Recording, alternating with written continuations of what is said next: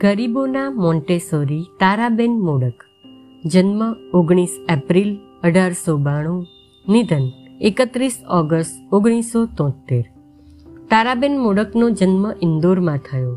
પ્રાથમિક શિક્ષણ ઇન્દોરમાં થયું અને સ્નાતકનું શિક્ષણ મુંબઈમાં થયું.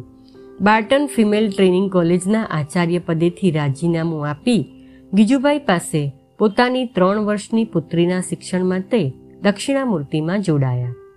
બાલ અધ્યાપન ક્ષેત્રમાં લગભગ સત્તર વર્ષ કામ કર્યું અને નૂતન બાલ શિક્ષણની ગીજુભાઈની સાથે રહીને સ્થાપના કરી.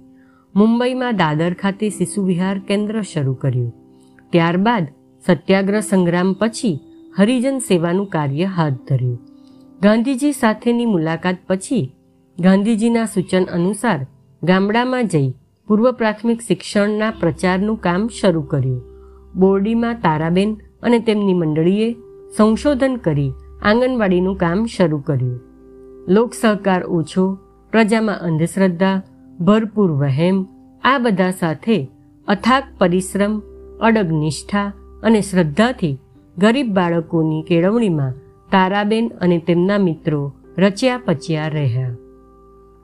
અને તારાબેન ગરીબોના મોન્ટેસરી બન્યા. ગીજુભાઈએ ભાવનગરમાં બાલમંદિર ચલાવ્યું. જુગતરામ કાકાએ બાલવાડી શરૂ કરી અને તારાબેને આંગણવાડી શરૂ કરી. બોરડીમાં બાળ શિક્ષા કેન્દ્ર નામે સંસ્થા તારાબેને શરૂ કરી.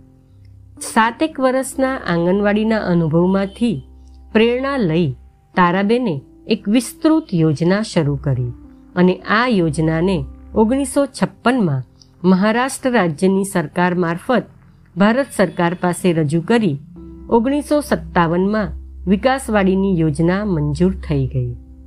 બોરડીથી ખસીને એકદમ પછાત વિસ્તારમાંની કોસબાર ટેકરી પર તારાબેન અને અનુતાઈ વાઘે કુરણશાળા, ઉદ્યોગશાળા જેવા કેળવણીના અવનવા પ્રયોગો હાથ ધર્યા.